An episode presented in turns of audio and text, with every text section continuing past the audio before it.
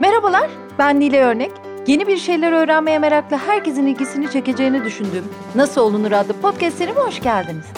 Bu seride mikrofonu mesleklerini ustalıkla icra ettiğini düşündüğüm insanlara yöneltip onlara aynı soruyu soruyorum. Nasıl olunur? Bu bölümde konuğum yazar ve bir oyuncu anne Şermin Yaşar. Hoş geldin Şermin. Hoş bulduk. Şimdi Şermin benim yakın arkadaşım ve çok büyük ısrarlar oldu. Şermin Yaşar da gelsin gelsin nasıl olunur bize anlatsın diye. O bir oyuncu anne pek çok insan öyle tanıdı çocuk kitaplarıyla. Başka kitaplarda yazdı yetişkinler için. Bu arada Instagram hesabı var bayağı da popüler bir milyonun üstünde, Üstünde biraz. değil mi? Evet. Birazcık Biraz. küsüratı da mesela 300 bin 400 bin gibi e, küsüratı var. Kaliteli içerikler. e, çok güzel metinler. Senin çok sevenin var. Çok ilgiyle takip edenin var. E, sen bir şeyler yazdığında tepki büyük, etki büyük.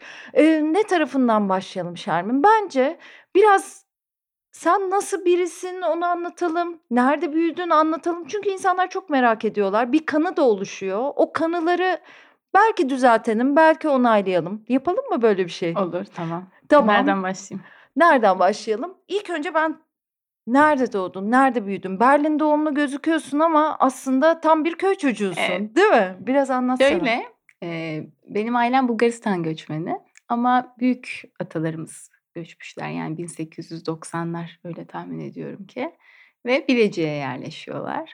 Genelde öyledir göç birinde başladığı zaman böyle hemen biten bir şey değildir. Bu bir e, sürekli bir arayış içerisine girer insanlar. Sonra 70'lerde Almanya'ya gidiyorlar. Hı. Ve e, babam orada e, ve ben orada dünyaya geliyorum. Ve bir yıl sonra da geri geliyorlar. Şimdi doğal olarak doğum yerim orası olduğu için nerede doğu işte bütün bu özgeçmişlerde öyledir ya doğum yerinde yazarlar. Öyle olunca sanki böyle hani orada büyümüş gibi bir durum var ama öyle bir şey yok yani. Hani bir yaşındayken geri geliyorlar ve Bilecik'te köye yerleşiyorlar. Benim çocukluğum orada geçti. Sonra hep böyle ilçeye falan taşındık, oralardaydık ama çok sevdiğim bir yer köy hala öyle. Eee, ve beni çok besleyen ve bugün aslında ne yapıyorsam, ne görüyorsam, ne düşünüyorsam, ne yazıyorsam hatta kaynağını gerçekten oradan aldığım ve büyük eee, ölçüde oradan faydalanıp nemalandığım bir yer. Eee, hala da hala çok seviyorum, hala gidiyorum. Ve aslında evet bir köy çocuğuyum, orada büyüdüm.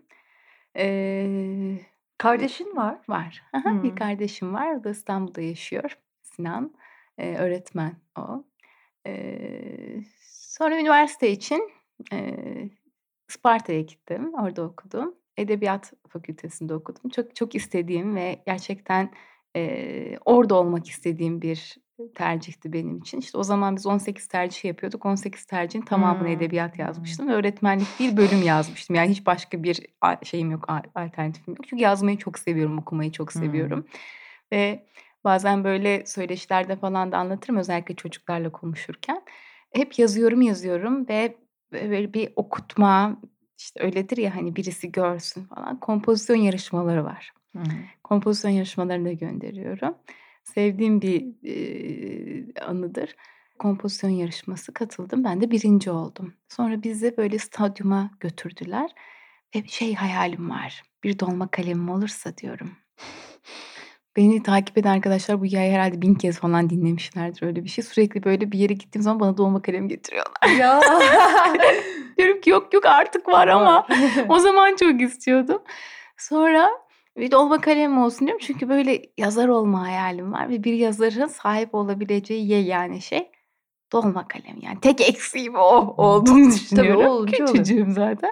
Ondan sonra bir stadyumdayız. Bize böyle hediye takdim ediyorlar. Artık vali mi kaymakam mı biri bir paket verdi. Elimde böyle dokunuyorum falan sert böyle e, diyorum ki kutulu dolma kalem kutuya koymuşlar bir de falan paketli çünkü. Kitap olabilir mi? diyorum eğip bükmeye çalışıyorum. Kitap olsa hafif böyle esner falan Aa, esnemiyor da bayağı sert. falan diyorum ki kesin dolma kalem. Tek düşündüğüm siyah mı beyaz mı? Yani o kadar eminim ki dolma kalem olduğuna rengi Sonra işte dönüşte öğretmenlerimiz de aç, açma diyorlar falan. Evde açarsın falan. En böyle sinir olduğum şeydir. Hatta bütün kitapların içerisine koyuyorum. Son kitabıma yine yazdım çocuk kitabına. En sinir olduğum şey bir çocuğun bekletilmesi. Sonra yap zamanı gelince. Açtım. Miray içinde hesap makinesi çıktı. yani düşünebiliyor musun? Kompozisyon yarışmasında birinci olan bir çocuğa hesap makinesi hediye eden bir zihniyet. Ve diyorum ki işte hesap makinesine en fazla yazabildiğin şey leblebi. Ondan fazla bir şey yazamıyorsun.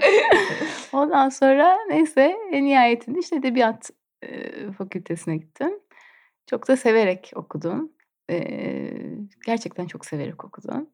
Yüksek lisansımda yeni edebiyat alanında yaptım. Fakat edebiyat öyle çok karın doyuran bir alan değildir bizim ülkemizde. Eee, şey de istemiyorum, yani bilinçli olarak öğretmen olmak istemiyorum. Yapamayacağımı düşünüyorum. Eee, ve bir arayış içerisindeyim. Yani gelmek istediğim nokta tam olarak şu an olmak istedi olduğum yer. Hı hı. Fakat buraya gidene kadar çok yol var önünde ve açsın yani. Hımm.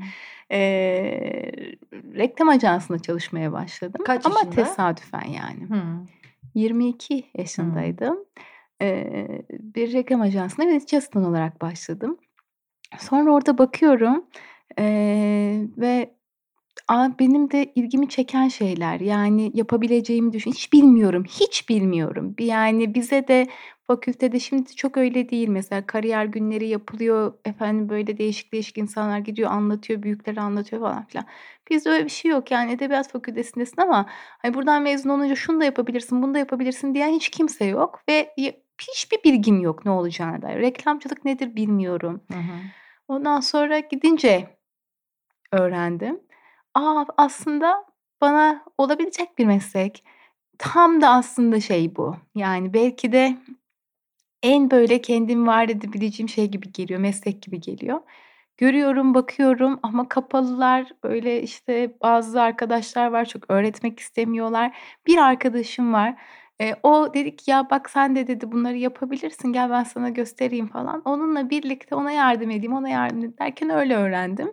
Ve işte reklam yazarlığı, metin yazarlığı yapmaya başladım. Öyle geçti süreçler. Bir taraftan yüksek lisans yapıyorum edebiyatta. Edebiyatı hiç bırakmıyorum. Bir yandan yazıyorum, çiziyorum, sürekli okuyorum. Ama bir ajanstayım. En son bir ajansın kreatif direktörü ol olarak bıraktım. Hımm. Kaç sene içinde oldu? Eee, 10, 10 yıl, Hımm. on 12 yıl, 10 12 yıl. E, nasıl ilk o kırılma noktası oldu? Yani, kendini nasıl gösterdin orada? Kelimelerle, edebiyatla ya da, ııı, Yani, bir kere metinle? çalışmayı çok seviyorum Hımm. ve iyi bir ajanstayım. Bu büyük bir avantajdı benim için. Bir taraftan, işte, müşteri ilişkilerindeyim de aynı zamanda. Ondan sonra ama çok o kadar seviyorum ki çalışmayı. Diyorum ki, "A, ben zaten masada metin yazabiliyorum." diyorum. Yönetici asistanı olarak başladım ya. Hı hı. "Ne gerek var?" diyorum ayrıca yönetici asistanı tutmaya. Oradan da telefona bakıveririm diyorum. O da bana, hani, pratik geliyor. Eee, dolayısıyla, hani, öğreneyim yapayım, öğreneyim yapayım, üstüme vazife olmayan şeyleri de yapayım Hımm. ve, hani, böyle bir çalışma ortamının içerisinde piştim aslına bakarsan. Ve sonra, işte, böyle deneye deneye, yeni işler yapa yapa, yapa yapa, yapa yapa, eee, yol aldım. Eee, benim için, eee, hem böyle fiilen bıraktığım ama bir yaşam tarzı olarak benimsediğim ve hâlâ hayatımın bir yerlerinde var olan Mutlaka. ve, Hımm. hani, her şeye öyle bakıyorsun. İşte, bir yemek masası hazırlamak da bir tasarımdır çünkü ya da birine bir böyle not kâğıdı yazmak da, bir hediye paketi paketlemek de, ondan sonra birine bir mektup yazmak da bir tasarım. Dolayısıyla hayatının büyük bir, eee, pencere açıyor Hımm. sana ve eline gelen her şeye o gözle bakmaya başlıyorsun. Hâlâ böyle, işte, bir restorana gittiğin zaman orada bir küçük bir broşür görüyorum mesela. Diyorum ki, "Bunu Hımm. keşke şöyle yazsaydınız." Hımm. İii, bir kitap kapağına da öyle bakıyorsun. İşte, sosyal medyaya koyacağın fotoğrafa da o gözle bakıyorsun. Hımm. Çok besleyici bir alan. Çok severek yaptım çünkü reklamcılığı ve hâlâ çok seviyorum. Hımm. Eee, tabii, öyle, eee, o büyük dünyanın içerisinde küçücük bir yerdi alanım ama çok severek çalışıyordum. 3 Hı hı. çocuğu var Şermin'in. Tuna ve Mete 2011 yılında, eee, doğan ikizler ama birbirlerinden çok ayrı Evet. ikizler. Hem ruhsal olarak hem de fiziksel olarak efsanevi Kuzular. 2 çocuk. Eee, 2012'de de Name çıktı, dünyaya evet. Geldi. Eee, bir de kızı var yani Şermin'in. Şimdi oyuncu anne, yani seni çok meşhur da eden bir hesap. O oyuncu anneden biraz bahsedelim ve Olur. bu yazarlık e, mevzunu da ayrıca konuşalım. Neden? Çünkü bugün Instagram'da popüler görülen insanların kitap çıkarması da yaygın bir şey oldu ya. Seninki daha farklı ilerledi aslında. Birbirine paralel, birbirini büyüten iki iş oldu. Edebiyat mezunusun. Zaten orada da metinlerinle varsın. Sen bu oyuncu anne hesabının kafasını bize biraz anlatsana. Çünkü senin hesabın bir anne hesabı olarak bir şeyler söylüyor. Yani çocuklarla ilgili, insana davranışla ilgili, oyunla ilgili bir şeyler söylüyor. Biraz o oyun kafasından bahsetsene bize. Tamam. Tamam sakin. hemen hemen anlatacağım şimdi. Ya ben oyun oynamayı çok seviyorum. Çünkü hani bunu anne olarak değil, Şermin olarak çok seviyorum Hı ve yaptığım her işi öyle yapıyorum aslında yani. Bizim işlerimiz de bizim oyunlarımız aslında. Ya da hani bir arkadaşınla yaptığın küçük bir şakada Hı hı. oyun. Hiç de bıraktığımı düşünmüyorum. Çocukken de oynardım. Büyüdüğümde de oy- oynardım. 24 yaşındaydım. Oyuncak ayım vardı mesela. Böyle yatağa yatırırdım falan filan. Böyle üstüne titrerdim yani böyle aman.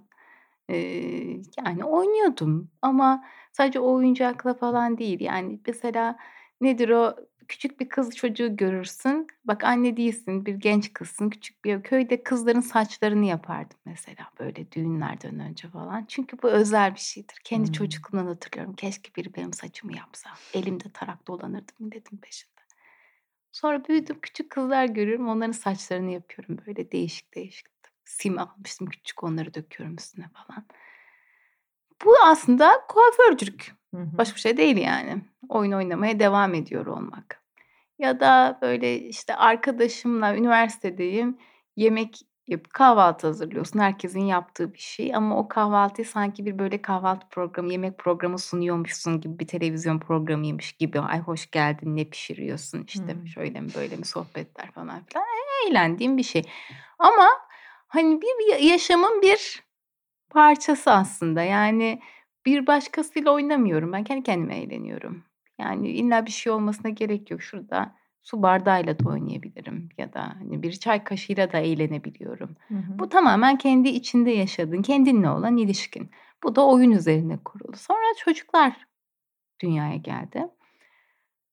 Ay çok şanslı bir şey insanın evinde çocuk olması. Çünkü sürekli oyun oynamak istiyorlar ve çok eğleniyorlar. Sen de onlarla birlikte oynuyorsun. Aman Allah'ım neler yapıyorum evin içerisinde. Böyle işte bakkalcılık oynuyorum, manavcılık oynuyorum. Bütün her şey aslında hem çok eğlenerek yapıyorum. Ya bilinçli mi yapıyorsun diye sor. İtiraf ediyorum ki öyle çok bilinçli yaptım. Hani "Hmm, oyun oynamam gerekiyor. Hmm. Öyleyse çocukla bu yaşta şu tür oyunlar oynayıp öyle bir şey yok.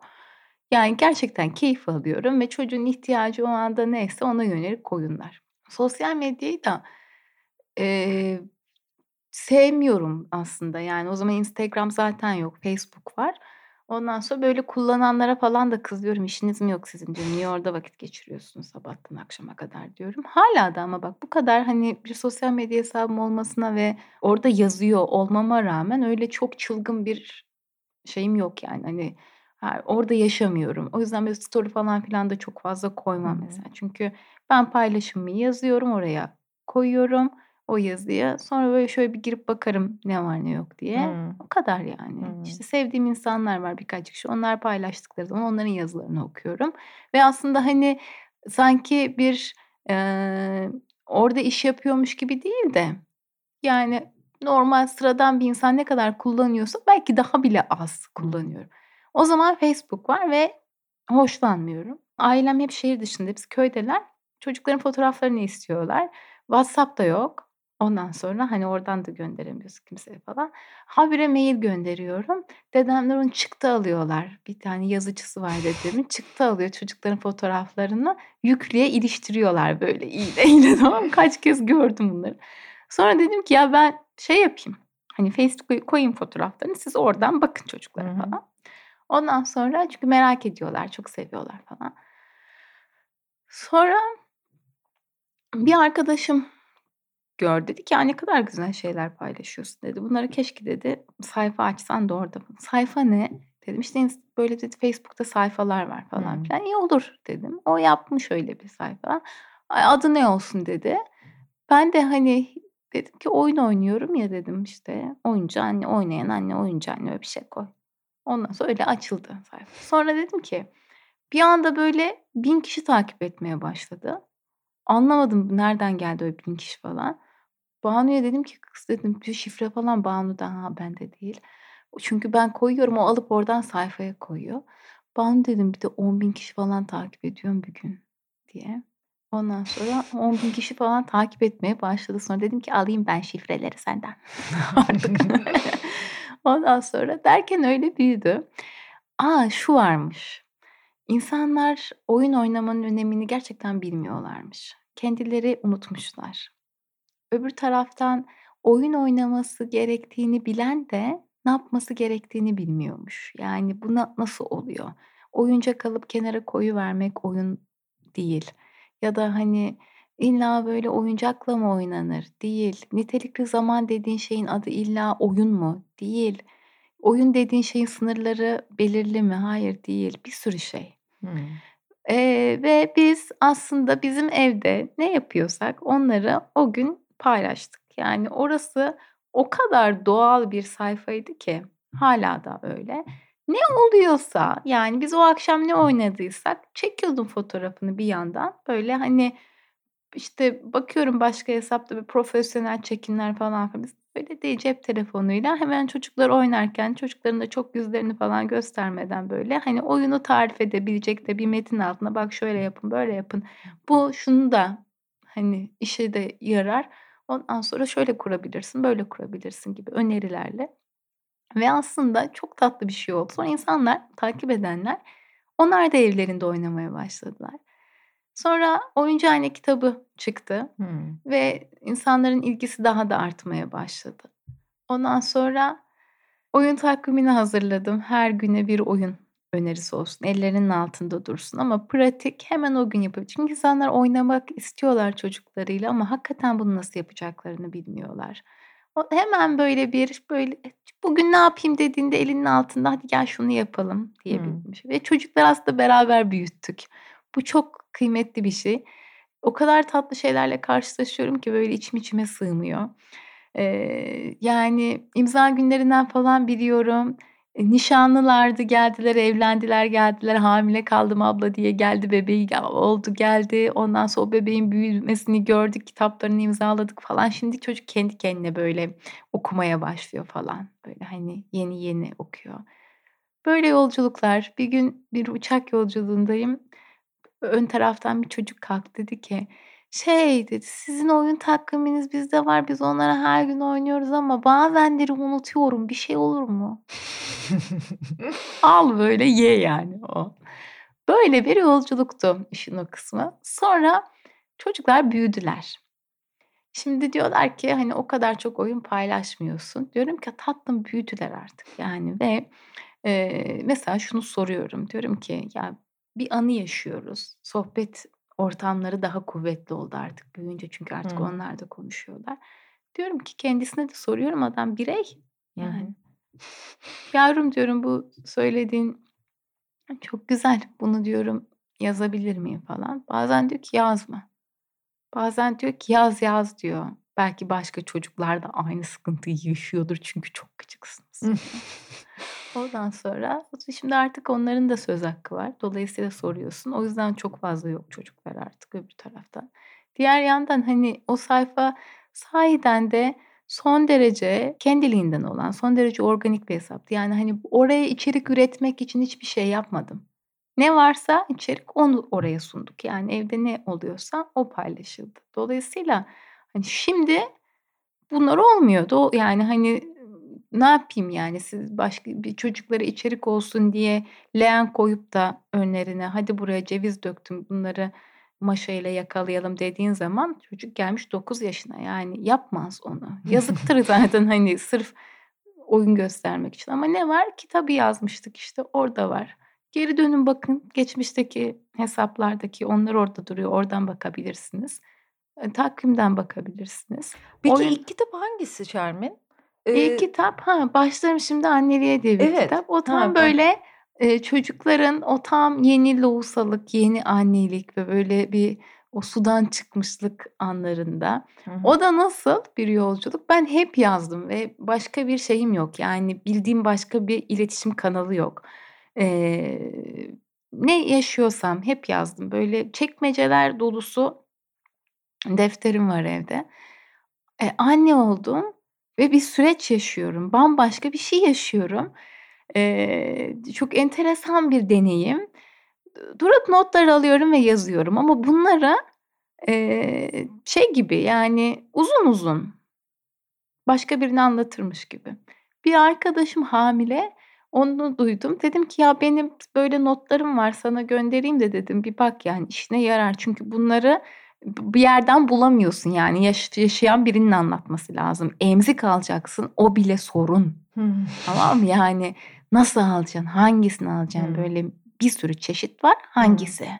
Ondan sonra ne bileyim, işte, o kadar afalladığım bir şey ki bütün süreçler. Çocuk eline geliyor ve sen yepyeni bir dünyanın içerisine giriyorsun. Yani, mesela biberonla benim çocuklarımı emzirememiştim. Yani, öyle çok fazla sütüm olmadı. Dolayısıyla mama takviyesi de oldu.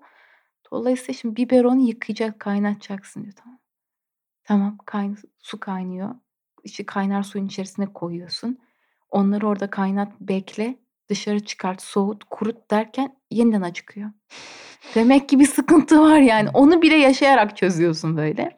Sonra bunların hepsinin bir pratiği olduğunu öğreniyorsun ama zamanla öğreniyorsun yani. Ama bunu öğrendiğinde zaten iş işten geçmiş oluyor. Çocuk 2 yaşına gelmiş oluyor. Dolayısıyla başka annelerin böyle bir rahatlatacak ve ay çok değişik bir toplumuz biz lohusalara karşı yani o ayrı bir konu. İşte, hani, kendini zaten bir tuhaf hisseden bir kadına iyice kendini kötü hissettirmek üzere kurulu bir yer böyle. Gidiyorsun Ne gibi işte. mesela? Ne gibi? Aslında kilosuna mesela. Hımm. İşte, "Bir tane mı var karnında?" gibi. Ondan sonra bunları espri sayıyor ama he her gelen yapıyor. Hayır, yaratıcı bir espri değil, senden önce gelen de yaptı diyemiyorsun. Emz em yani diyorsun ki "Sütüm yok." "Mümkün değil." diyor. Diyorum ki "Yani mümkün yok yani. Ben emziremiyorum ve zaten üzgünüm bunun için." Diyor ki "Ama benimkiler" diyor "2,5 yaşına kadar emdiriyor, böyle." diyor, "Donduruyordum." diyor. "Yoğurt mayaladım sütümden." diyor. Diyorsun ki sen "Yok benim." Ama o konuştukça böyle omuzların çöküyor falan ve o kadar istiyorum ki yani birisi desin ki "Benim de sütüm olmadı ama çocuklarım şimdi sağlıklı ve hiçbir fark yok." desin yani. Bunu duymak Hımm. istiyorum. Çünkü bu zaten benim çok istediğim, çok arzuladığım bir şey ama yaşayamıyorum. Hımm. İşte, kadının kadına yaptığı eziyet yani. İşte, kilona biri bir şey söylüyor. Ondan sonra, e, doğal olarak vücut formun değişiyor. Ona Hımm. bakıyorlar falan. Herkes bir kanaat bildiriyor Ha, bu genelde de var. Lohusaya karşı yok. Genelde de var da lohusa daha alıngan ve o Hah, konuda yani daha zaten hassassın. Ondan sonra bu bambaşka bir şey yaşıyorsun falan. Ondan sonra o yüzden böyle birazcık da, Hımm. eee, o duyguları da paylaştığımız bir kitaptı ve o aslında notlardan çıktı yani. Aslında bir notların kitaplaşmış hâli. Onun devamı şey gibi düşünüyorum. Ev yapımı Sihirli Değnek kitabın sanki, hani, onun da, eee, işte, hani, Hıı. vücudun değişiyor, kendin değişiyorsun. O biraz hayatta bakış açısıyla ilgili bir şeydi. Öyle bir kitaptı ve, Hımm. hani, ben çok basit bakmaya gayret ediyorum. Biz çok karmaşıklaştırıyoruz her şeyi. Aslında, hani, hem çocuk yetiştirirken öyle, eee, günlük hayatta da öyle, yaşamda da öyle ve bütün her şey çok karmaşık sunuluyor. Çok karmaşık sunulduğu zaman da, eee, daha iyiymiş gibi algılıyor insanlar. Yani biraz böyle zor cümleler kurarsan eğer, ondan sonra içine biraz yabancı ve teknik terim koyarsan, uzun bir cümle kurarsan eğer ve aslında anlamazsa karşındaki o mantıklıymış ve doğruymuş gibi hissediyoruz. Ben daha basit bakmaya gayret ediyorum. Birkaç gün önceydi, bir arkadaşım televizyon programında görmüş, bir tane ekran görüntüsü attı. Şeyi tartışıyorlar, reklamcılık ne zaman başlamıştır diye. Öyle bir tartışma programı var. O da bana gönderdi, ne zaman başlamıştır diye. Dedim ki turşu kurmaya başladığımız zaman. "Nasıl yani?" dedi. "Ya" dedim, "Düşün, hani, annem çok güzel turşu kurar cümlesi reklamdır. Sen bir de yengemin turşusunu ye cümlesi rekabettir. Sana da kuralım mı bidon cümlesi pazarlamadır." Yani ama sen bunu disiplinize edersen eğer Hımm. Hımm. Bunun adı reklamcılık olur Hımm. ama günlük yaşamda zaten var olan bir şey bu. Hımm. İşte bakıyorum çocuk yetiştirmeyle ilgili. Orada, eee, ne diyor mesela? İşte, hani, kitaplarda bir çocuk için diyor en ideal öğrenme ortamı daha fazla keşif unsuruyla bir araya gelebildiği, deneme yanılma yöntemleriyle öğrenebildiği, duygu, düşünce, eylem bütünlüğü içerisinde bir öğrenme ortamı sunulan, hazırlanmış olan ve herhangi bir yetişkin müdahalesi bulunmayan öğrenme ortamı en ideal öğrenme ortamıdır diyor. Hımm. İşte bunu okuyan anne baba diyor ki biz nereye gidelim? Belki mı? akademisyenler yazdığı içindir bir kısmını değil mi o kitapların? Hepsini Hımm. öyle. Şimdi Şimdi çok kitap var artık herhâlde. Daha çok kitap var diye düşünüyorum son 5 yılda. Çünkü çok Evet. insan kitap yazdı. Çok insan birbirine tavsiye veriyor. Instagram'da, eee, pek çok anne çocuk hesabı var ve onların ayrı bir önemi var, değil mi? Yani o ayrı bir janra, ayrı bir hı. kategori. Yani sen Şimdi nasıl o da buluyorsun? tartışılır. Hımm. Onu ayrıca konuşalım. Eee, şimdi, hani, bu kadar karmaşık sunulduğu zaman içerik, Hı hı. anne baba afallıyor yani. Hı Diyor ki hı. biz nereye gideceğiz diyor. Neresi burası diyor. Ondan sonra ve işte böyle etkinlik alanlarına, aktivite merkezlerine, efendim okullara, kurslara, bir yerlere koşup gidiyorlar. Böyle bir yer bulmaya çalışıyorlar ya da bunu biz yapalım falan. Diyorum tarif ettiği yer diyorum anneannemler. Çünkü bizim için de bütün çocuk yani bizim çocukluğumuz da öyleydi. En çok gitmekten hoşlandığımız yer orasıydı. Anneanne, babaanne evleriydi. Niye? Çünkü karıştırılacak çok şey var. Niye? Sen istediğini yapıyorsun ve kimse sana karışmıyor. Tam olarak tarif ettikleri yer orası. Orası en ideal öğrenme ortamıdır zaten. Hâlâ çocuklar çok sever. Gitsin daha fazla keşif unsuru bulsun, daha çok karıştırsın, kendi denesin. Ondan sonra ve kimse de bir ona müdahale etmesin. Çocuk öyle öğreniyor ve en ideal öğrenme ortamına böyle kavuşmuş oluyor. Benim yapmaya çalıştığım şey biraz, eee, daha böyle sakin sakin anlatmak, daha, eee, daha berrak bakabilsin insanlar diye uğraşmak. Çocuk dünyasına da öyle. Eee, öykülerimi de öyle yaz yazmaya gayret ediyorum. Ya, bir şey zaten olay var, yani, zaten yaşanıyor. Ben de onu sadece daha uygun kelimeleri bir araya getirerek anlatmaya çalışıyorum. Hımm. Karmaşıklaştırmak, eee, kendi hayatımda çok sevdiğim bir şey değil. Öbür taraftan diğer sorduğun soru, şimdi orada bir hat olması lazım. Ben kendimi mesela en çok tuttuğumu düşündüğüm yerlerden birisi ve çok da zorlanıyorum da aslına bakarsan. Çünkü mesela söyleşiye gidiyorsun, konuşuyorsun, anlatacaklarını anlatıyorsun. Sana diyor ki mesela, benim çocuğumda da şu var, ne önerirsin? Diyorum ki hiçbir şey öneremem, çocuğunuzu tanımıyorum ve ben bu konuda, eee, Hımm. uzman değilim. Benim alanım hiç değil. Benim yani haddim bu kadar. Hımm. Sadece size çocuklarınızla oynamalısınız, çocuklarınızla sohbet etmelisiniz ve bunu nasıl yapabilirsiniz? Ben nasıl yapıyorum? Bunu göstermeye çalışıyorum ama hiçbir yorum yapamam sizin hayatınızla ilgili. O yüzden mümkün olduğu kadar ha, edebiyatla ilgili konuşabiliriz, çocuk kitapları üzerine konuşabiliriz. İstediğiniz soruyu sorun. Bana masal önerdi, size bunu, kitap önerdi, bunu yapabilirim ama çocuğunuzun psikolojisiyle ilgili, gelişimiyle ve eğitimiyle ilgili bir şey söylemem, söyleyemem. Bu da çok saçma bir şey olur. Ama bu, buradaki yani sosyal medyadaki insanların burada bir kendilerini tutabiliyorlarsa çok güzel tabii. Hımm. Ama bazen öyle şeyler görüyoruz ki mesela bana da gönderiyorlar. Diyor ki işte, hani, bir anne sıkıntısını ifade ediyor. Diyor ki işte böyle böyle şunu yapıyor çocuğum diyor. Mesela diyor ki sallamadan uyumuyor Hı diyor. hı. Başka bir anneye soruyor bunu bak sadece o. O da diyor ki hangi yanlışınızdan başlayayım diyor mesela. Tamam mı? Şimdi bir insan kendini kötü hissetmemeli sizinle konuşurken, kimseyle konuşurken. Tavsiye de, hani, vermek onun da bir yöntemi var falan gibi. Bunun gibi bir sürü şey. Yani, ah, bir sınır varsa onu aşam aşmadan yapabiliyorsak eğer elbette ki faydalı. Sonuçta bilgini paylaşıyorsun. Hiç yani ben kendi tecrübemden bakıyorum. Hiç bilmediğim şeylerle karşılaştım. "A, ne kadar değişik şeyler anlatıyorlar." dedim. Pek çok şey öğrendim. Ama tabii orada, eee, o çizgiler çok böyle ince ince işte kırma, incitme, haddini aşma, alanın olmayan yerden konuşma, eee, gibi bir sürü şey var yanında. Evet, sen öyle söylerken, Selçuk Hoca'nın söylediği bir şeyi düşündüm. özellikle anneannenin evinde çocuklar çok rahat eder hı. demen üzerine. Eee, Afrika atasözü varmış. Çok çok da sevdim ben de. Bir çocuğu yetiştirmek için bir Bir köy köy gereklidir gerekir. diye. Şimdi çekirdek aileler, anne baba çalışıyor.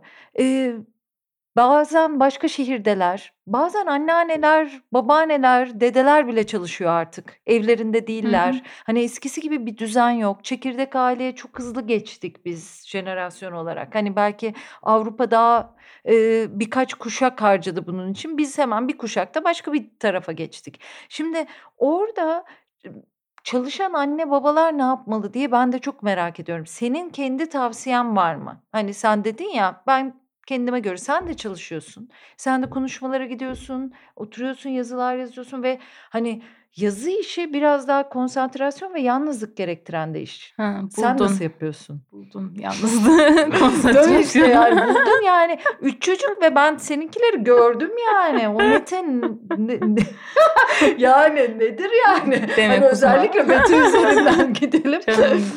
Hımm. Şey çok komikti. Annem, şimdi geçen yaz diyorum ki arkadaşlar benim çalışmam gerekiyor. Bir şey yazmam lazım. Bir yazı yetiştirmem Hımm. lazım ve ev kaynıyor. Eee, çığlıklar, çığlıklar, çığlıklar ki arkadaşlar yazı yazmam lazım. Annem de diyor ki çocuklara televizyon açmış. Bizde öyle çok fazla televizyon izlenmez. Annem televizyon açmış. Diyor ki annem, "Bunlar duruyorlar ya hadi git sen de yazını yaz." diyor. Diyorum ki, "Anne ben pikocu muyum? Piko mu çekiyorum?" diyorum. "Aşağı in, yazını yaz, sonra yukarı çık." Yani bu böyle bir şey değil diyorum. Hımm. Büyük bir konsantrasyon gerektiren bir şey ama hani bunun içerisinde hep böyle olduğu için Hı o sessiz ortamı hiç bilmiyorum yani. Hani ben de hı. işte, "Nasıl yazıyorsun?" diyorlar. Diyorum ki işte, eee, "Kendi yazıhaneme çekilir, kapımı kapatır ve bütün benliğimle kendimi kağıda bırakıp" Böyle cümleler kurmak isterdim ama öyle bir şey olmuyor. Odaya kapanıyorum. Ondan sonra dışarıdan böyle, "Anne, anne, anne baksana!" seslerin arasında, "Dur yavrum şu cümleyi de bitirivereyim ondan sonra." gibi. Hakikaten böyle bir koşuşturmaca. Onlar okuldayken şimdi artık hani okul olduğu için okuldayken çalışmaya gayret ediyorum. Yatırdıktan sonra çalışmaya gayret ediyorum. Çalışmayan aile zaten çok az yani. Hani çalışmıyorsa da evinde çalışıyor anne Hı hı. neticede. Tabii. Yani onunki de büyük iş. Dolayısıyla hani bizde çalışan anne olunca hep dışarıda çalışan anne gibi Hıı. görünüyor. Öyle değil. Ev işi de çok ağır yani ve, eee, ciddi mesai. Hı. O yüzden bana göre herkes çalışıyor. Ama çocuklar hayatımızdalar ve varlar ve çok önemli bir yerdeler. Varsan baksan herkesin söylediği şey en önemli şey çocuklarımız. Hı hı. O zaman gereken hassasiyeti göstereceğiz. Yani, eee, bunun bir sürü, açılımı var. Her yerden ayrı ayrı konuşmak lazım belki. Al mesela diyorum ki, ya sen bir işe mesela bir kitap çıkartacağım ben. Bunun için bir tarihi var. O tarihe yetiştirmem lazım. Hatasız yapmam lazım. Önden sunumu varsa sunumunu yapacaksın. Şurada 2 satır konuşacağız diye bile hani bir önceden bir şey konuşman, planlaman, saatini ayarlaman gerekiyor.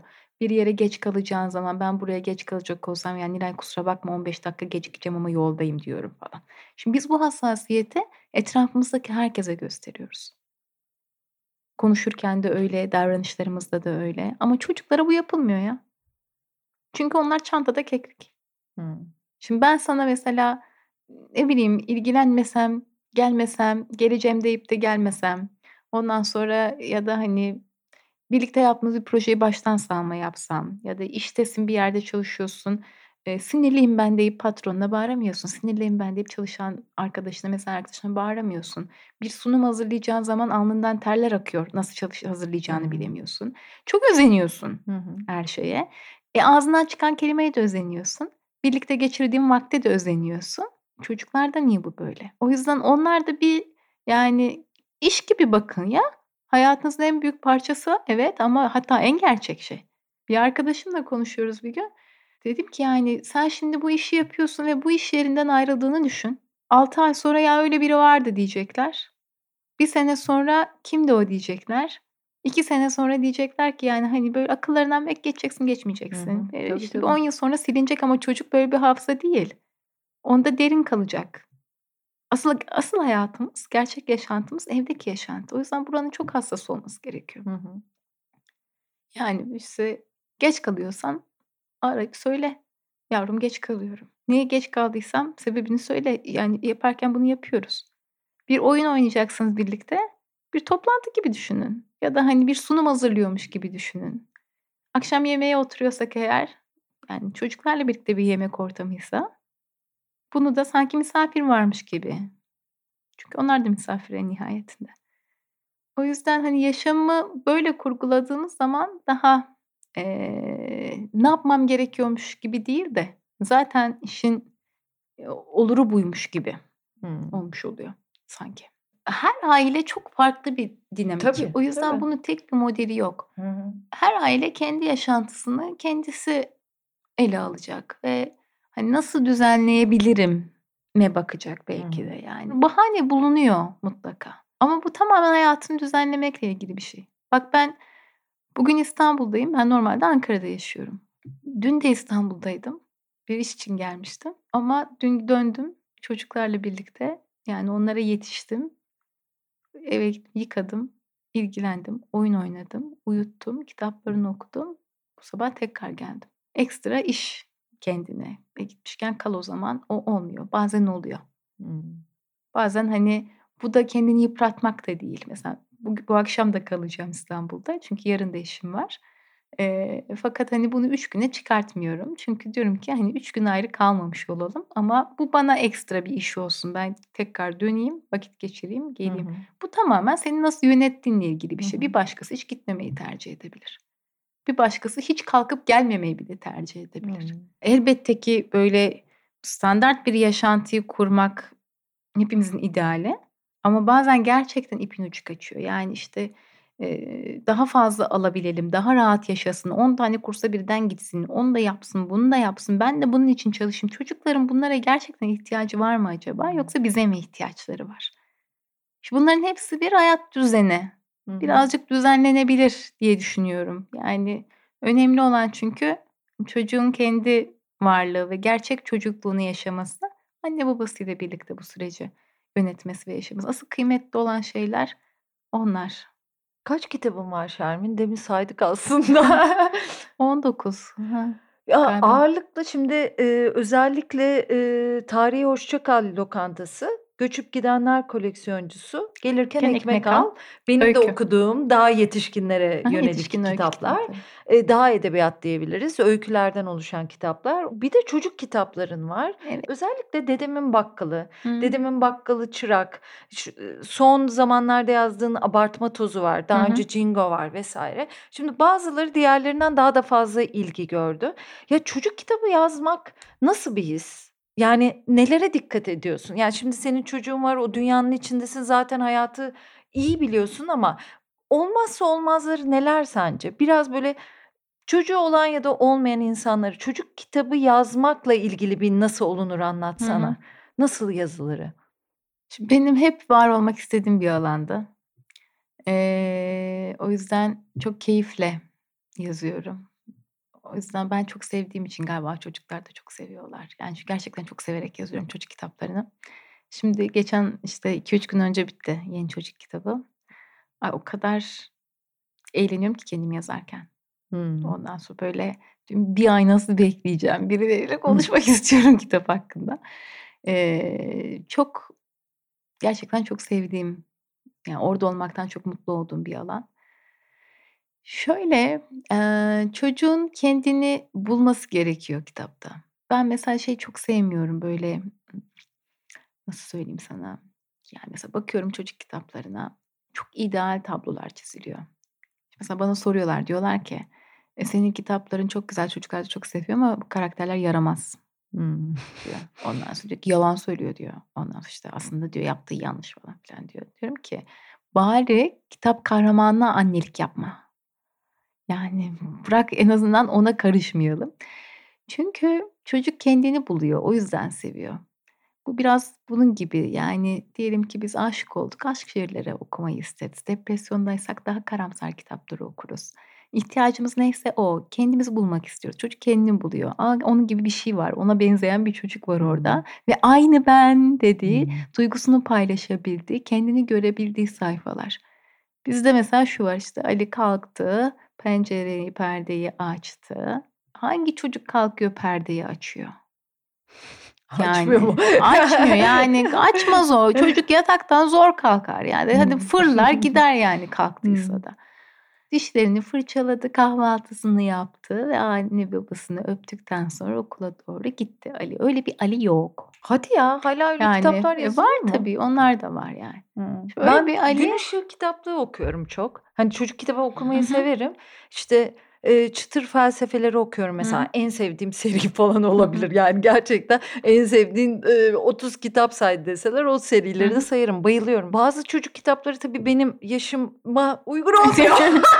Yani Uygundur. Ço 0-6'lar çok olmuyor bana da çocuk yani. kitabının üst yaş sınırı yoktur şekerim. Tabii ama Sıkıntı yok. 0-6'larda yok. Bende olmadığını fark ettim ama yani e, çok çok güzel kitaplar Var okuyorum tabii yani tabii. şahane ve diyorum ki artık başka bir çağa geçildi bu işte diye Hı düşündüğüm hı. için şimdi şaşırdım. O O yüzden yok yok yani elbette ki var yani hı. ve işte ben de onları daha çok seviyorum. hı. Ben de orada olmayı seviyorum Hı yani onlardan biri olmayı, eee, istiyorum ve bu böyle yazmaya gayret ediyorum. O yüzden böyle çocuk kitabında çocuğun kendini bulabildiği ve ay ay benim gibi düşünüyormuş ya da hani kendi duygusunu paylaşabildiği, ben yalnız değilmişim ya bu da böyleymiş diyebildiği Hı hı. ve, eee, aslında biraz da böyle kendi işin doğasında şöyle bir şey gelişti.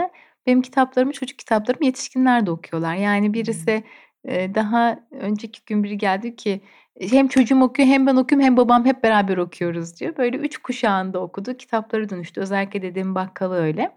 Böyle olduğunda tarafların da birbirini anladığı bir, ya birbirini görebildiği bir, Kitap oldu. O Hımm. yüzden hani bu dili seviyorum. Yani yetişkin çatışması olsun arada ve yetişkin barışmasına ulaşalım sonunda. O Hımm. yüzden hani, anne baba da kendini biraz dışarıdan görsün istiyorum. Çünkü biz yetişkinler çok gıcık olabiliyoruz zaman zaman. O yüzden hani çocuk gözünden baktığın zaman hakikaten diyorum ya nasıl yani hani ben de mesela kendi anneliğimde de öyle. Bazen öyle şeyler yapıyorum ve söylüyorum ki mesela bizim Tuna direkt söylüyor yani diyor ki nasıl bunu yapabiliyorsun ya? Ne kadar gıcıksın anne falan. Öyle görüyor çünkü. Sonra Hımm. düşünüyorum onun açısından bakıyorum. Ay çocuk ne kadar haklı diyorum ya. Onların cümleleri kitaplarında var mı? Çocukların mı? Evet, Hımm. halleri, hareketleri çünkü yani birer karakter hepsi de yani. Eee, sen anlatırken de çok sık anlatırsın. Bugün işte Tuna böyle yaptı, Mete şöyle dedi. Tuna'nın mektupları var. Name'nin şahane ya yani böyle bir şimdiden genç bir kız. Yani onları, eee, cümle cümlede hani bir tarafa mı not ediyorsun? Nasıl onları aklında Kitapların tutuyorsun? içerisinde geçiyor zaten. Ondan sonra hani sadece o bizim küçük sırrımız evde. Hımm. Herkesin böyle ay ben, anne falan böyle okuyorlar çünkü. Ben önceden okuyorum onlara. Her yazdığım kitabı önce onları okuyorum ve Hımm. fikirlerini alıyorum falan. Hımm. Ondan sonra Met böyle diyor bu ben. Tuna diyor ki ben diye kendilerini de Değiştirdiğin oluyor mu görüyorlar. onların E, yorumlarına göre? değiştiriyorum evet. Hı. Hımm. Çünkü çok güzel şey geri bildirim veriyorlar yani. Doğrudan içinde oldukları. Şimdi, eee, yeni kitaba isim arıyoruz evde. Kitap bitti, adı yok. Ondan sonra isim bakıyoruz.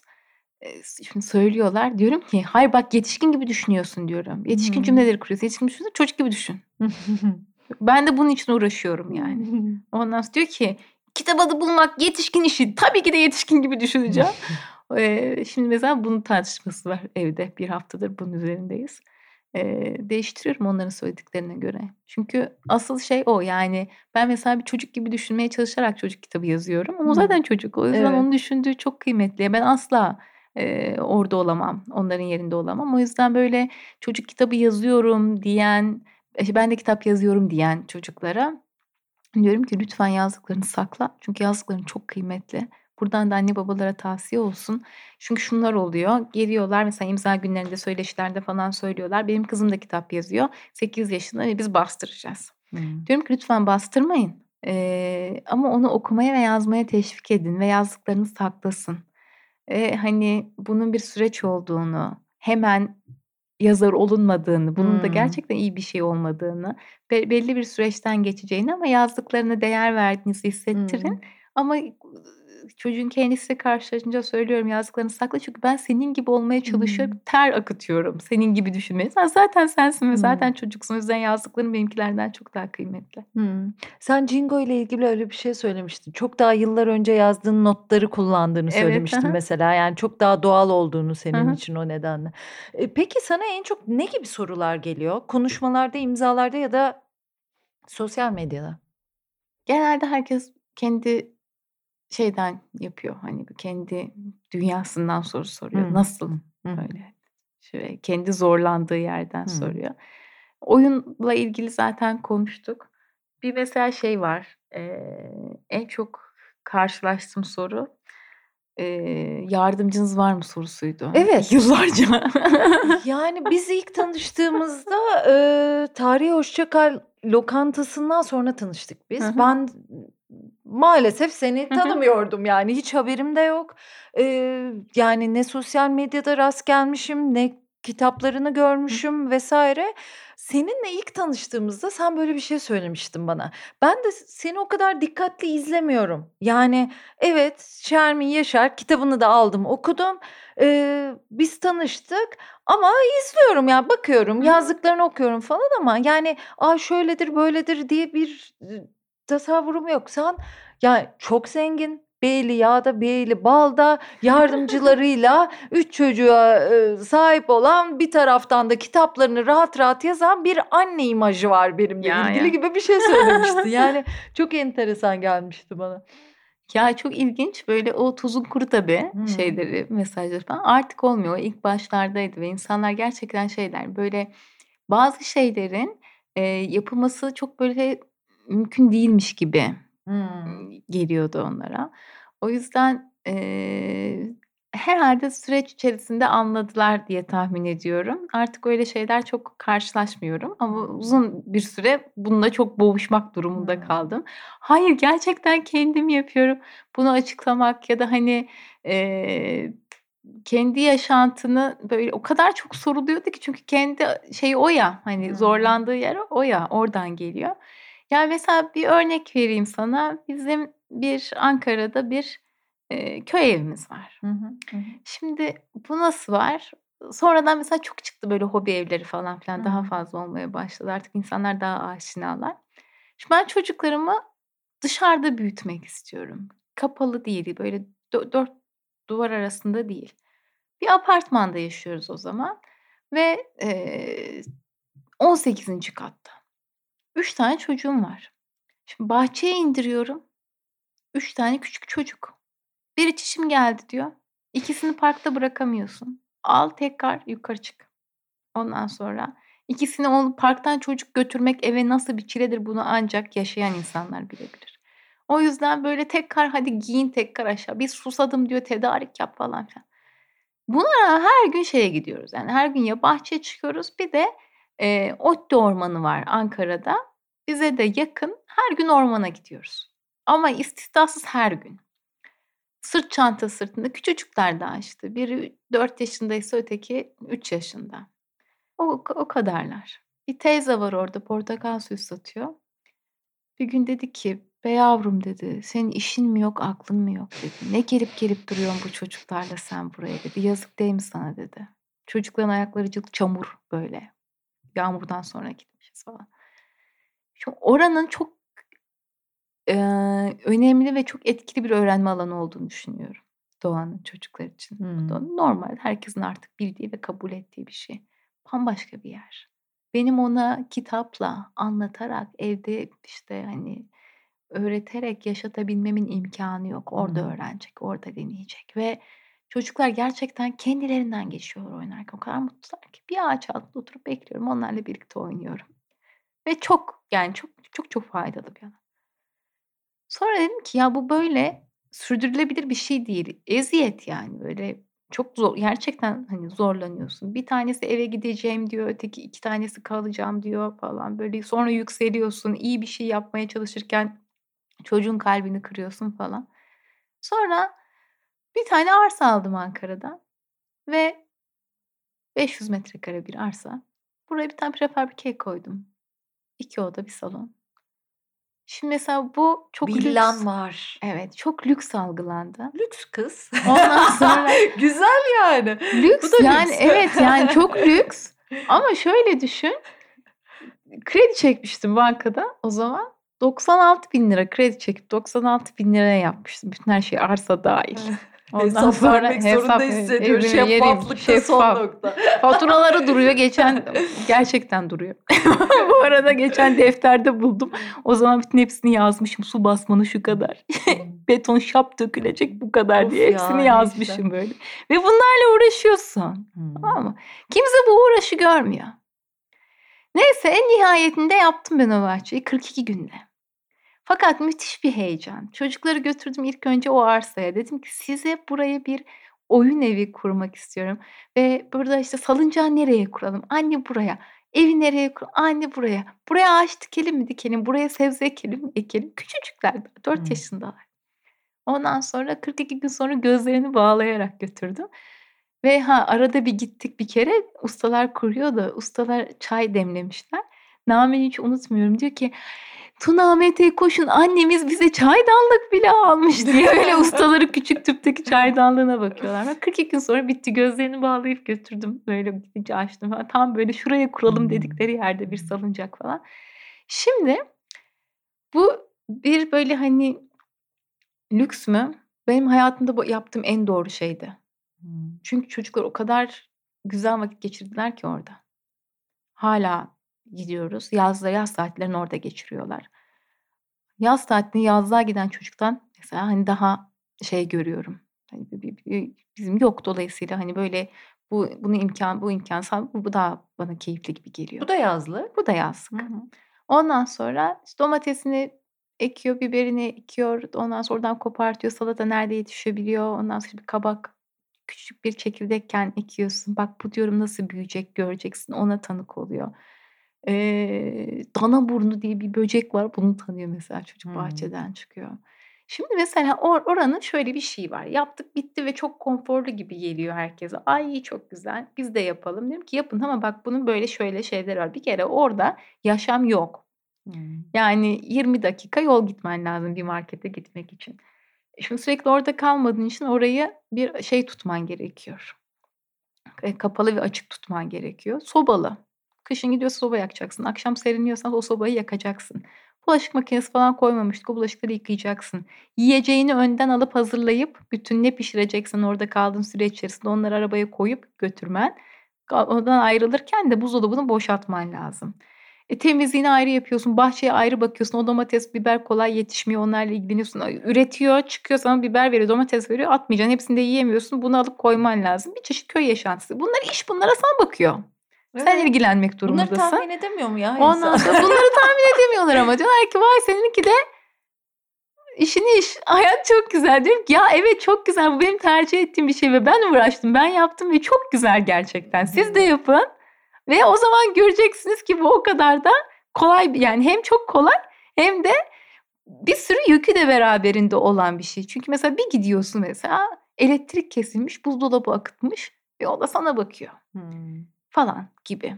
Ya bu işte dışarıdan bakanların hep karşıdaki insanları kendilerinden daha avantajlı Tabii, görme tabii. durumu var ya. Hep böyle bir avantajlı taraf arıyorlar ama e, bir takım şeylerde becerdin yani Şermin. Şimdi seninle sosyal medya arkadaşlığı yaparken ara sıra da şöyle şeylere denk geliyorum. İnsanlar senin hakkında bayağı kanaate sahipler. Mesela muhtemelen bu programdan sonra kızacaklardı bana. Sana yeterince merak ettikleri şeyleri soramadığımı düşünecekler. Önden yapsaydın ya işte bak önden yapacağız deyip ne sorayım diye sordum. Ne sorayım ben de onu hiç sevmem çünkü Ya. beklenti yaratır bir. Gazetecilik için kötü bir şeydir iki. Ama öyle bir şey sorsaydım dünya soru gelecekti ve dünya özel şey de gelecekti. Evet. Ondan da eminim. Yani beraber geçirdiğimiz bir günde evinden bize fotoğraf çeker misiniz deyip mesaj atan oldu. Yani bu delilik yahu. Ya çok özel şeyler de soruyorlar. Bir de seninle ilgili hayranlık olabilir, negatif de olabilir ama hayranlık da Hı görüyorum artık yani daha yakın zamanda da. Bu sende yorgunluk yaratıyor mu onu merak ediyorum. Sevdiklerini biliyorum ve O bunu güzel. hissediyorum ve bu Okey. beni çok mutlu ediyor. Eee, çok tuhaf, hiç bilmesem kim olduklarını da ben de onları seviyorum. Yani insanları çok seviyorum. O yüzden, hani, bu duygu tamamen karşılıksız bir şey değil. Hı hı. Eee, o yüzden, hani, çok da rahatsızlık da duymuyorum. Fakat bununla birlikte bazen şu oluyor. Eee, ya, mesela, böyle, dışarıdasın, karşılaşıyorsun. Yani, o gün iyi değilsindir, bir şey vardır, canın bir şeye sıkkındır ve, hani, o seni tanıyor ya bütün her şeyiyle. Hı hı. Senin de ona aynı şekilde, böyle, aynı samimiyetle yaklaşmanı bekliyor. Şimdi bu ben böyle biri değilim. Bir kere çok sa yani, hani, çok hareketli gibi görünen ama sakin biriyim. Hı hı. Yani, ben çok üretkenimdir, çok koştururum işimde gücümde ama, hani, hayatımda çok sakin biriyimdir. "Sen, ne kadar durgun biriymişsiniz." diyor. Ben böyleyim diyorum, yani, hani, normalde de böyleyim. Böyle, hani, sosyal medyada takla mı atıyorum diyorum, yani, çocuklarla oyun oynuyorum ama böyle biriyim. Şu oluyor, hani, an aslında soğuk biriymişsin ve hemen hiç de gördüğün gibi değilmiş diye yorumlar falan. Ama, hani, buna herkese yapılan bir şeydir bu diye tahmin ediyorum. Mesela bir gün bir yere gidiyorum ve bağırsaklarımı bozmuşum. Çok insani bir şey yaşıyorum, tamam mı? Ve taksi beni yanlış yerde indirdi. Yetişmem lazım, tamam mı? Yani, hani, oradan çıkıp bir lavaboya gideceğim ve konuşmaya Hıı. çıkacağım, tamam mı? Hani, o kadar zor durumdayım ki çok insani bir an yaşıyorum ve birileri beni çevirdi, tamam mı? Tutuyorlar. Zıplıyorum durduğum yerde, yani, tamam mı? O kadar kötü bir yerde, o kadar kötü durumdayım ve şey yapamadım, yani, yönetemedim. Ondan sonra, böyle, hani, nezaketen bir şeyler söyledim.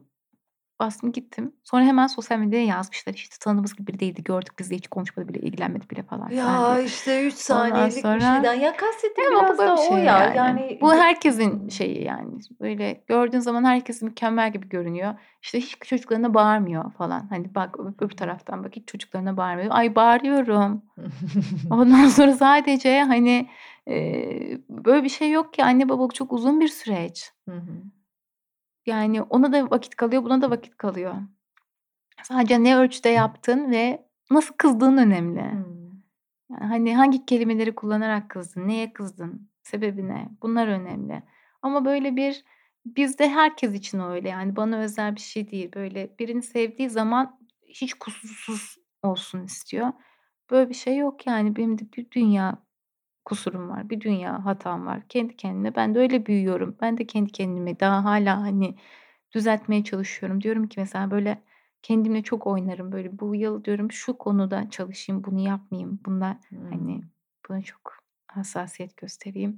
Bunu bir yenmeye çalışayım falan. hı. Hepimiz için bu böyle hayat bir yolculuk ve daha henüz başındayız diyemeyeceğim, bayağı da ortalara geldik falan Gelmedik canım, ama daha genceciksin. Ha. Öyle. Peki Şermin, konuştuk biraz yazarlıktan, biraz çocuk kitabı Hı yazmaktan. hı. Artık bayağı da yetişkin kitabı da yazıyorsun. Öykülerin de çok seviliyor. Biraz oyun oynamaktan, oyuncu anne olmaktan bahsettik. Eee, edebiyat mezunusun, üstüne reklamcılık yaptın. Aslında hâlâ o kafan var ve hâlâ da sana reklamcı da diyebiliriz bir tarafına. Emm, peki nasıl olunur diye sana sorsam bu kadar maceranın sonunda, hayattan aldığın dersler, çocuklarından aldığın dersler, eee, okuyucularından, seninle iletişim kuran insanlardan aldığın dersler, doğadan aldığın dersler nasıl olunur Şermin? Olunmaz zaten galiba. Yani, ne oldum bilmiyorum. Eee, bir şey yaşıyorum ve çok çabalıyorum. Kendimle ilgili herhâlde en çok, eee, böyle yakama iliştirebileceğim kelime gayret. Çünkü gerçekten her şey için çok gayret ettim. Eee, burada, hani, bazen olur ya, hani, insanın kendi hakkını teslim etmesi gerektiği bir yer olur. Yani, Hı evet, şu şu hı. olmuştur ama ben de böyleyimdir diye. Hıı. Benim kendime hiç tevazu göstermeden söyleyebileceğim şey, eee, ben çok gayretli biriyim ve hep, eee, böyleydi. Her şey için çok çabaladım. O yüzden olan da olmayan da o yani, bir çaba süzgecinden geçip de olmuştur. O yüzden hiçbir şey kolay değil ve kolay hı. olmuyor. Hı hı. Çok böyle tatlı bir atasözü vardır. "İt bağrı görürmüş ama yediği taşı Allah bilirmiş." diye. O taşı bir yiyeceksin Hımm. ve, eee, onunla yola devam ediyorsun ve o zaman daha kıymetli oluyor galiba. O yüzden benim için en çok, en önemli şey gayret. Şimdi, Eee, böyle öğrencilerle, üniversite öğrencileriyle falan bir araya geliyoruz, soruyorlar falan. Diyorum ki yani, işte, "Olmadı." diyor. Tamam? Diyorum ki, "Dur hele." Dur, yani, hani, olacak ama bırakmayacaksın, çalışacaksın, yapacaksın. Yazmak öyle bir şey, yani, yazıyorum dediğinde hemen öyle hop diye çıkmıyor bir şey. Yıllarca yazacaksın, yazacaksın ki artık elin kendiliğinden yazmaya başlayacak. O öyle bir şey. Hımm. Konuşmak, konuşmak öyle bir şey. Konuşacaksın, konuşacaksın da ondan sonra gidecek, kendiliğinden çıkmaya başlayacak. Annelik bile öyle bir şey. Yani her an yeni bir şey öğreniyorsun. Her an ve, işte, olmayı olmayı öğreniyorsun. Yaptığın her hatada yeni bir şey öğreniyorsun. Çocuğuna nasıl davranman gerektiğini sana çocuğun bir yanlışını gösterdiği zaman görüyorsun gibi her şey bir süreç. Çalışkanlığını ben bayağı görüyorum. Yani çok çalışkansın. Zaten 19 kitap yazmak ne demek? 20'ncisi gel geldi geliyor yani. Eee, bir taraftan 3 çocuk büyütüyorsun. Bir taraftan konuşmalar yapıyorsun. Bir taraftan o konuşmalar için seyahatler ediyorsun. Eee, ve doğada bulunmayı da çok önemsiyorsun. Belki bunu da ekleyebiliriz diye düşünüyorum. Çok, çok büyük bir öğretmen. Çok büyük bir öğretmen ve çok büyük bir hazine ve herkesin elinin altında. Nasıl görmezsin? O kadar şaşıyorum ki. Hı hı. Yani ve yok diyor. Yok olmaz olur mu? Var, her yerde var. Yani doğa bulut dediğin şey de doğa. Kafanı kaldır camdan bak. Yer dediğin şey de doğa. Eğil bir bak. Bir tane ağaç bul, yaslan, tanı, bak bir şey var, bir kuşlar var etrafta. Bir sürü, bir sürü, bir sürü hepsi öğrenmek için hepsi hepsi var yani. Peki sen gelmişken geçen gün biraz konuştuk. Çocuk edebiyatından güzel örnek versene bize. Ya şunu okusanıza diye. Yani, eee, bir onu isterim. Eee, bir de 5 oyun söylesen. Mesela demin dedin ya, işte, bir leğenin içinde ceviz ve maşayla tutma oyunu. Şimdi ben hayatımda hiç öyle bir şey oynamadım ama böyle akıl vermesi açısından. Eee, çocuk kitaplarında Roald Dahl'ın kitaplarını çok seviyorum. Hı hı. Hatta yeni öykü kitabı çıktı. Şubat ayında çıkmış. Ondan sonra geçen bir arkadaşım gönderdi. "Bahadır gönderdi bak." Diye. Ondan sonra dedim. Ha, hemen gittim Hımm. kitapçıya. Yok, daha gelmemiş. Ondan sonra, eee, kuzenimden istedim. Geçen akşam eve gelirken aldı. Kitabı öptüm yani öyle. O da diyor ki, "Abla ne kadar tuhafsın." diyor. "Hiç bu kadar" diyor, "birinin bu kadar heyecanlandığını görmemiştim Ben son zamanlarda." yazar diyor. olunca. Ondan sonra Dahl'ın kitaplarını çok seviyorum. Çocuklar okumayı da çok seviyorum. Eee, daha küçük çocukları olanlar için oyun söyleyelim.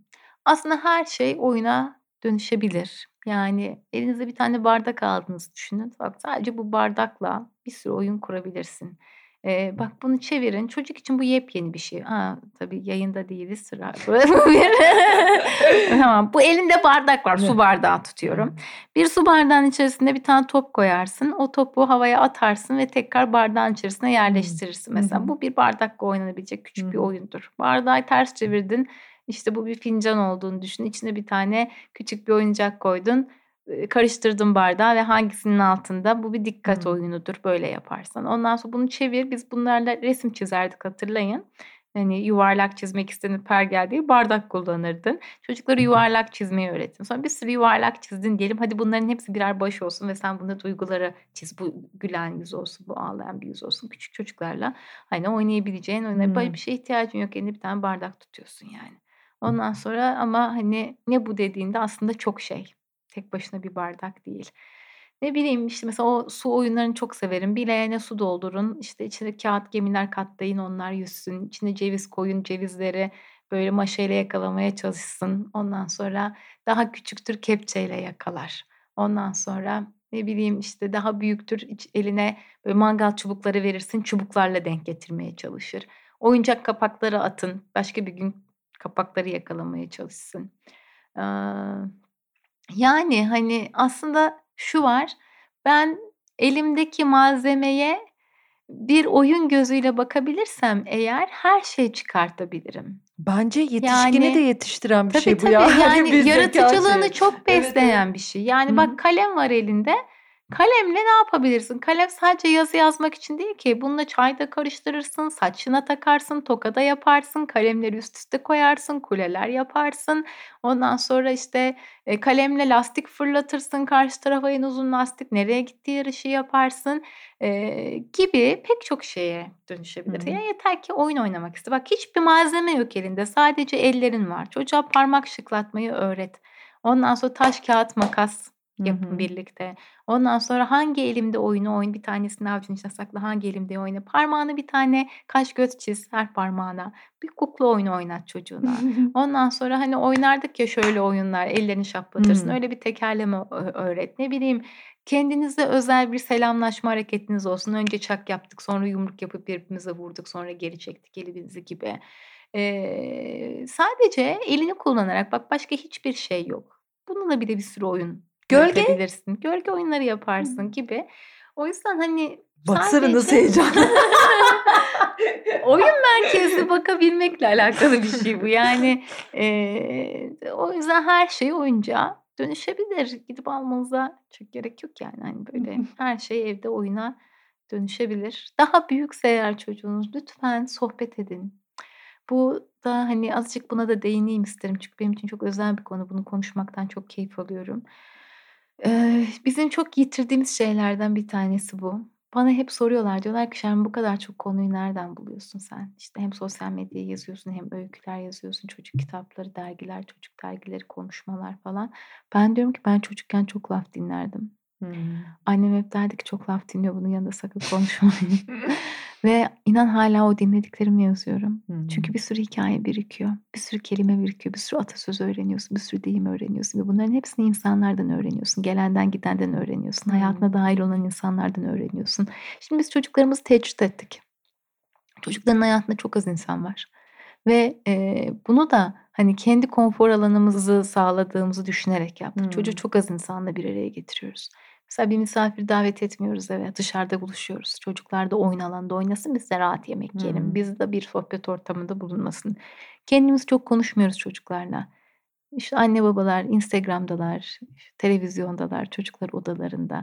Bir sohbet ortamı oluşmadığı zaman pek çok şey kayboluyor aslında. Yani sadece bir şey konuşmuyor olmak, eve misafir davet etmiyor olmak, çocuğun başka insanlarla bir araya gelmiyor olması pek çok şeyi alıyor. Bak hayal et, biz çocukken çok fazla gelen giden olurdu evlerimize. Bizim ev Hımm. öyleydi mesela. Böyle kapıdan giren herkesi ben şöyle hayal ediyorum. Böyle sırtında bir görünmez çuvalı var. İçinde kendi hikâyeleri var, kendi kelimeleri var, atasözleri var, deyimleri var, şivesi var, dertleri var. Hımm. Eee, geliyor sana, konuştukça onları açıyor, bohçacı gibi böyle. Konuştukça açıyor ve sen onları görüyorsun, yeni bir şey tanıyorsun ve sen onlarla birlikte büyüyorsun. Yeni bir karakter, yeni bir Tabii, kelime tabii, tabii, tabii, zenginliği. tabii. Ba Hepsi gelmiş. bir şey, Şimdi tabii. biz istiyoruz ki çocuklarımız böyle kendini rahat ifade edebilen, eee, söz varlığı gelişmiş, kelime hazinesi böyle hani zengin, dolu, doygun ve hani iletişimi kuvvetli çocuklar olsun. Ve bunun için de anne babalar şu diyorlar ki daha çok kitap okursan eğer daha çok gelişir Türkçen. Tamam doğru ama dil gelişimi çok büyük oranda okul öncesi dönemde kapanıyor. Tabii, tabii. Hazırlanıyor zaten, orada 0 gelişiyor. ihtiyaç. E, orada konuşmamışsın çocukla. Hımm. Atsana temelini elinin altında ve hiçbir şey yapmayacaksın. Hiçbir paraya ihtiyacın da yok. Hiçbir ekstra dışarıdan desteğe ihtiyacın da yok. Her şey evinin kapılarında. İnsanlar gelsin, konuşun, şenlik olsun, uzun masalarda büyüsün çocuklar. Ve burada herkes konuştukça, yeni birini tanıdıkça onu tanısın, onu dinlesin, onunla sohbet etsin. Sen konuş, sen anlat, sen dinle ve böyle böyle o kadar besleniyor ki çocuklar. Aslında hani kitap okuyor gibi, bir film izliyor gibi, kendi de ifade ediyor, kendi dilinde kullanıyor ve bunlar çok büyük zenginlikler ve hani kıymetini gerçekten ileride anlayacaklar için büyük bir yatırım aslında. Şimdi de sen öylesin bence. Yani hani durup dinlerdim, çok laf dinliyor derdi Hıı. annem diyor ya. Şimdi de sana baktığımda insanı güzel dinleyen de bir tarafın var. Durursun, dinlersin, daha sakin görürüm seni. Değil mi? Öyle bir tarafın var. Herkese dikkatli bakıyorsun. Şu anda da göz biraz öylesin. gözlemciyim evet. Evet. Hı, seviyorum. Dinlemeyi de seviyorum, konuşmayı da çok seviyorum. Bazen oluyor çok Taklitler yaparak. Bazen oluyor çok konuşuyorum. Çocuklar falan evde öyle diyor. "Anne istersen azıcık susmayı dener misin?" falan diye böyle. Susarım diyorum ya. Tamam sustum daha da konuşmam falan. Ondan sonra yani hani aslında çok galiba şey var ya böyle hani o çocukluk çok kıymetli bir hı. dönem. Onu insanın bırakmaması gerekiyor. Hımm. Ben galiba bırakmadım. Yani elbet dökülen yerler olmuştur ama çok büyük ölçüde yanımda herhâlde. Çok güzel. Millet beni öldürecek Şermin. Niye ya? Diyecekler ki yani kısa kestiniz. Ona Hı. da sorsaydınız bu sorulmaz mı? Onun için korkuyorum. Çok gergin bir yayın geçirdim. Şöyle, şöyle yaparız. Bir e, değişik podcast'ın olmuş olur. İki bölüm. İki bölüm evet seri halinde yapalım. Seni zaten 6 aydır bulamıyorum. Bir daha Ay ya, yapabilirsek. canım e. Vallahi çok beklettim kusura bakma. Estağfurullah Ama işte Allah hani böyle etsin. git ve gel yani hemen işte İstanbul'a geliyorum ama işini yap ve hemen eve Evet dön. sen geldin ben Geri yoktum dön. vesaire Evet. bir türlü buluşamadık. Güzel oldu. Ben de nasıl yapacağımı bilmiyordum. Yani hani e, açıkçası böyle şey de geldim. Ay inşallah güzel konuşurum diye geldim ama güzel Bence konuştum. çok güzel konuştun. Bana da işte yayında- mikrofon uzatmaya gelmiyor kardeş. Böyle yapacak bir şey yok uzattım. konuştun. İyiymiş burası hoşuma gitti. Konuşabilirim yani böyle bir şey o zaman gelirim. yine nasıl olunur ikide seni bekliyoruz Tamam. Şermin'cim. Teşekkür Yine. ederim. Daha hani geleyim geldin. böyle ara ara geleyim. Sen böyle işte 100. program 200. program ben hani daha hala olamadım diye. Abi inşallah. Ya ben Her şeyi de çok geleyim. seviyorum. Yani çok sevdiğim bir tavır o. Ee, insanları davet ettiğimde daha olmadım ki diyorlar. Hemen hemen her konuğum böyle dedi. Ya diyorum ki o süreci merak ediyoruz zaten. O yolculuğu merak ediyoruz. Siz anlatın biz dinleyelim. Ya çünkü çok değerli insanlar geliyor. Onların oyunlarını dinliyoruz. Onların kelimelerini dinliyoruz. Hakikaten ben de çok şey öğreniyorum. Senden de çok şey öğrendik eminim. Çok faydalı oldu bence. Teşekkür Çok ederim davetin için. Herkese selam. Çocukları öpüyorum. Kapanış konuşması yapayım. Öyle güzel vakit geçirin. Kıymetini bilin. Evde olmanın, çocuklarla olmanın, beraber olmanın. Öyle. Ne diyeyim kızım bitir konuşmanı. Kon bitir sen bitireceksin sen bakıyorsun. Ne diyeyim hadi esenlikler. Anneannem gibi. Anneannemler de şey Hadi yapıyorlar bas. böyle gör konuşma. Hadi Almanya'ya selam falan böyle. Öyle. Hadi madem Hadi selam herkese. Kapıyor, kapıyorum bak.